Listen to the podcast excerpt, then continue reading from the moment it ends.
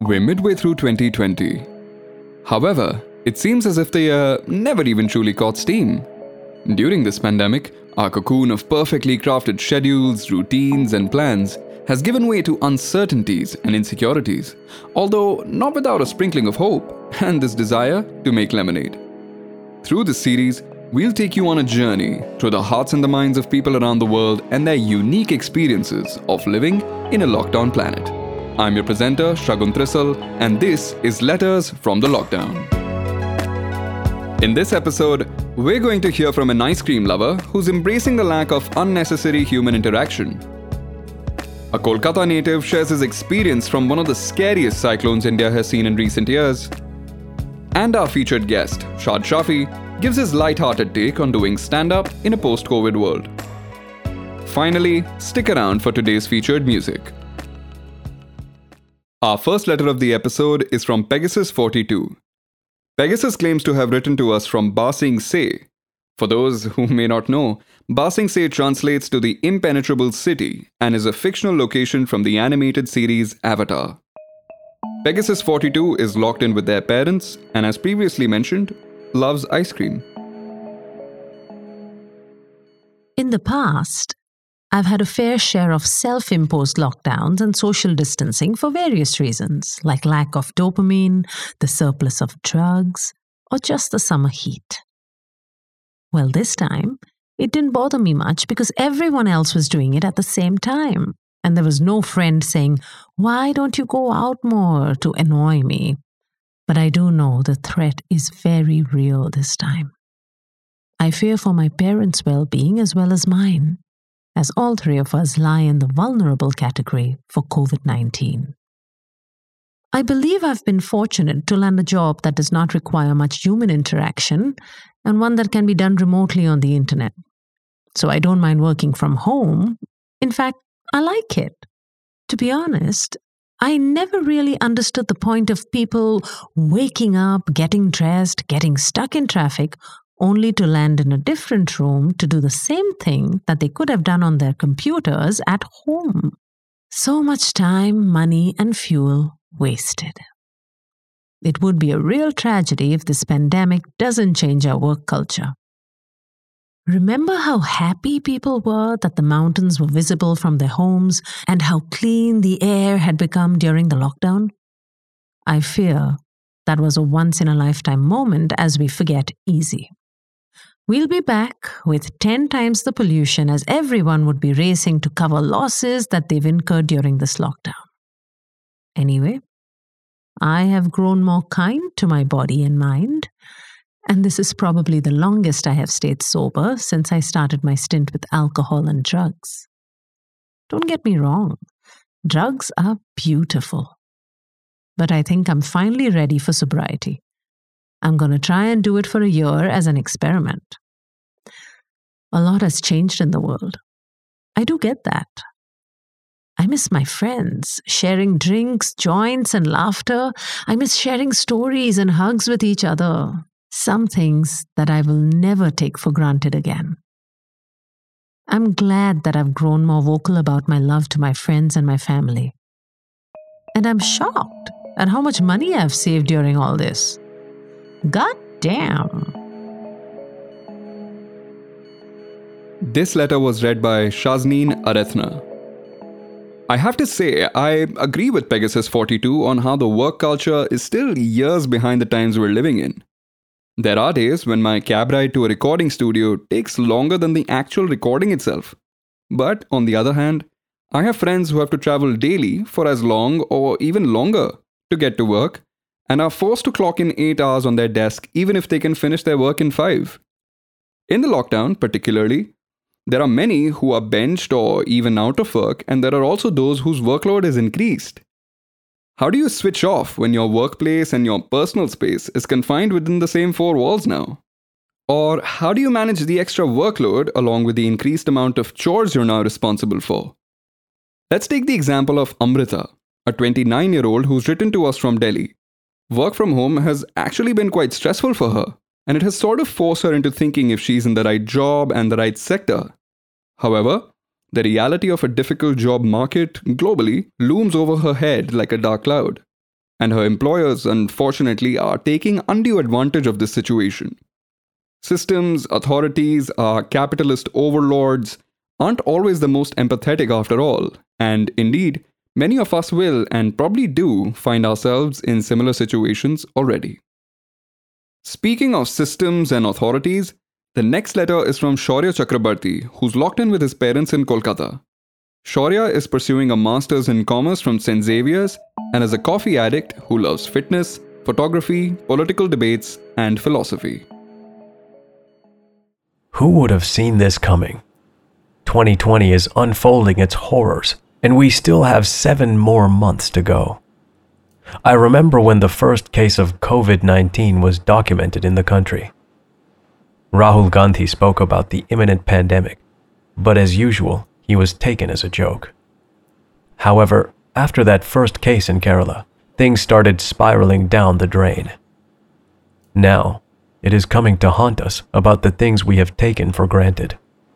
Every day is a battle against not just one of the deadliest viruses, but also against information overload.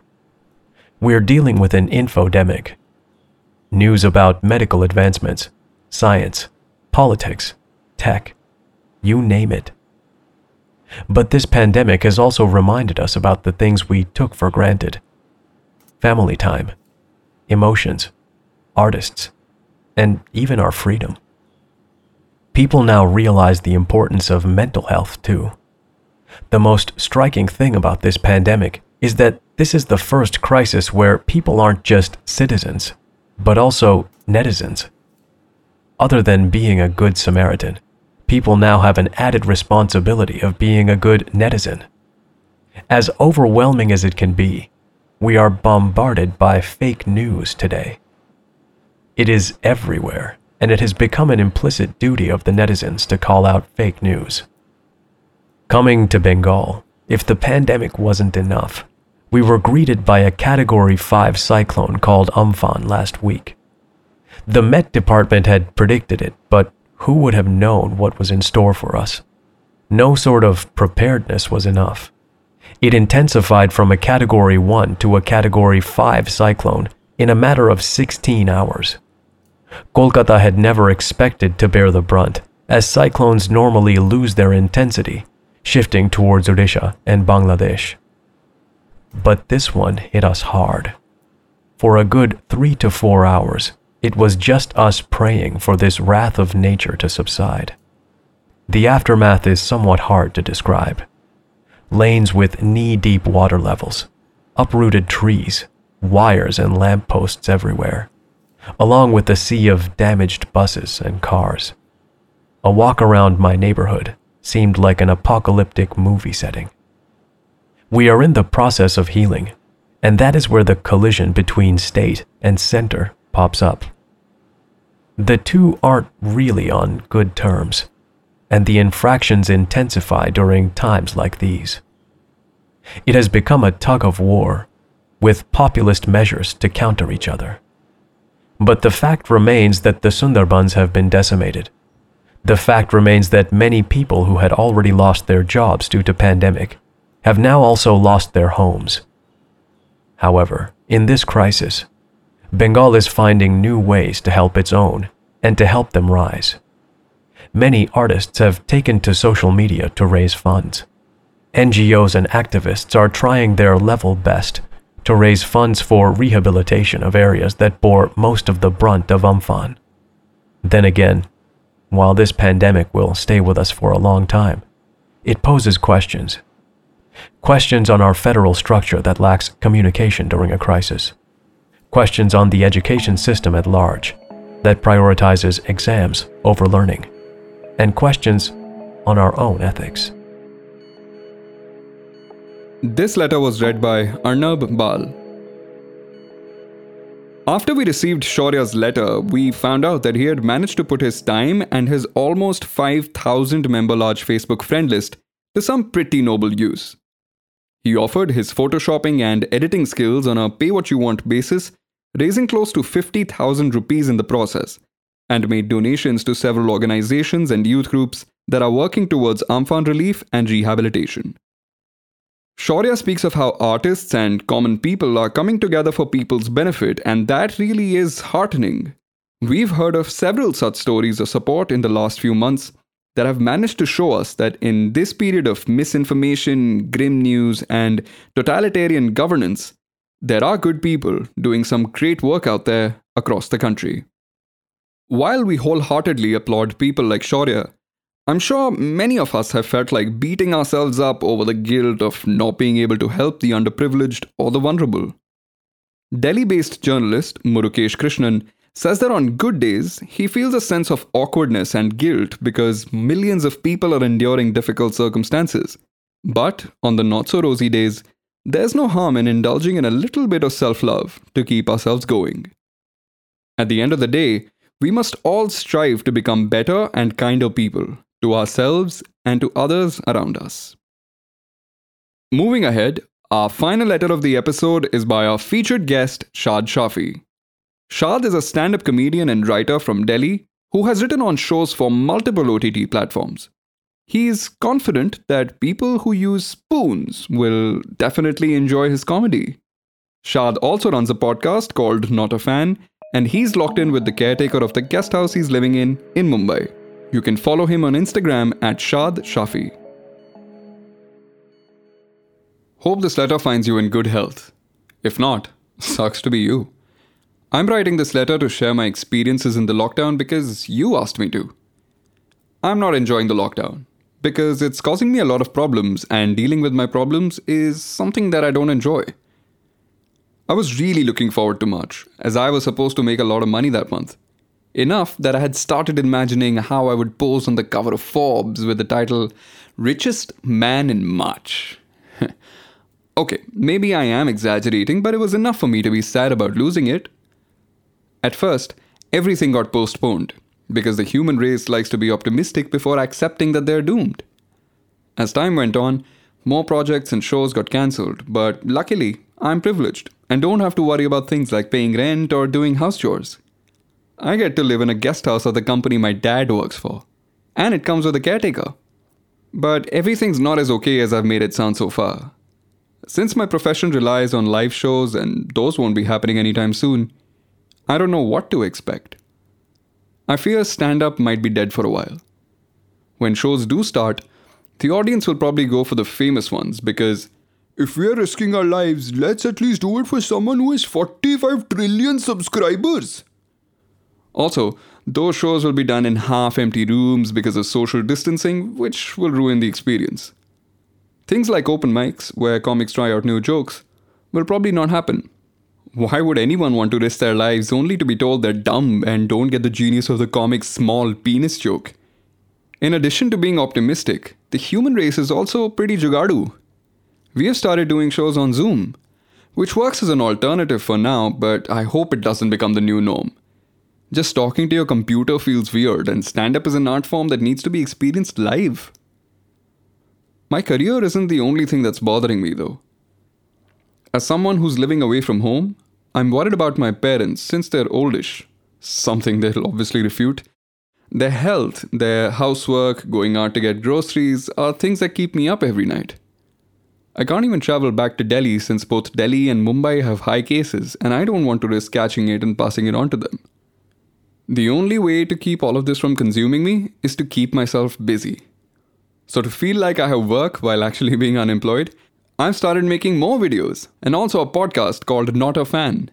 I'm also talking to and video calling people I love because if it wasn't for them, I probably would have gone insane. Insane enough to write a letter to an audio show where they could have just called me and I could have said this, but no, they want me to write a letter like we're in the 18th century. But Anyway, that's what's happening with me. What's up with you guys? It's kind of hard to imagine a stand up show with social distancing. I mean, a half capacity crowd just won't feel the same. I believe that the way stand up involves its crowd is unlike any other form of live entertainment. I'm amazed at how much more I laugh while attending a live show over a Netflix special and the fact that there are 10 other people with worse and louder laughs than you means that you don't have to do that weird expelling air through the nose laugh and can actually throw out a hearty one. So it's that sense of community at a comedy show that truly satisfies you at the end of the evening. The experience rather than the jokes per se. But I may be wrong, and Shad and I would be glad to hear about how you've been getting your regular dose of comedy in the absence of live shows. Although, to be honest, getting a regular dose of everything usual has been kind of difficult in the lockdown. Coffee beans from that favorite cafe, Friday evening drinking sessions with colleagues, weekend game nights with friends, a regular workout routine, or even that easy access to packets of Maggi, I can definitely relate to the last one. And if you feel anxious, frustrated, or even angry about any of these things, it's fine. Because we were never prepared to go into this lockdown. Neither was Neil Anthony Mukherjee, a film student from Delhi. Neil has ADHD, so being forced to sit down for even half an hour has his leg shaking faster than that of a humping dog. But he's been working hard to keep himself calm and funnel his energy into writing or playing competitive Counter Strike. Though the lockdown has prepared him for esport championships, he'd rather save his energy for film festivals and open mics. Before moving on to the final segment of the episode, a quick shout out to Udita Chaturvedi, the producer of the show, to Payal Rathore, the audio engineer of the show, to Nishant Nagar for the theme track, and to all the voice artists who helped us lend authenticity to these letters. If you enjoyed this episode, subscribe to our podcast. You can follow us on Instagram and Facebook at Letters from the Lockdown. Or drop us your feedback, comments, and suggestions at lettersfromthelockdown at gmail.com. And with that, we bring you the featured music of the episode. As always, we bring to you music that was released during the lockdown, and this particular track we're about to share with you today made quite a few waves on the independent scene, not just for its aptness to the times, but also for the stunning crowdsourced music video, highlighting the almost surreal emptiness of our cities while everyone's been locked down. Malvika Manoj, who goes by the name Mali, is a Mumbai based musician originally from Chennai. Her simple yet introspective lyrics are inspired by people both those closest to her and those she has encountered and have impacted her. Her tunes are influenced by the classic pop of the 70s, the 80s, and the 90s, and personally, I've been enamored by her voice and music ever since she released her debut EP Rush back in 2016. And I remember playing it on loop for the best part of two weeks during my daily commute to work. And so, I'm super excited to be able to showcase her latest track on our podcast. You can check her music out on your preferred platform and follow her on Instagram at Malvika Manoj.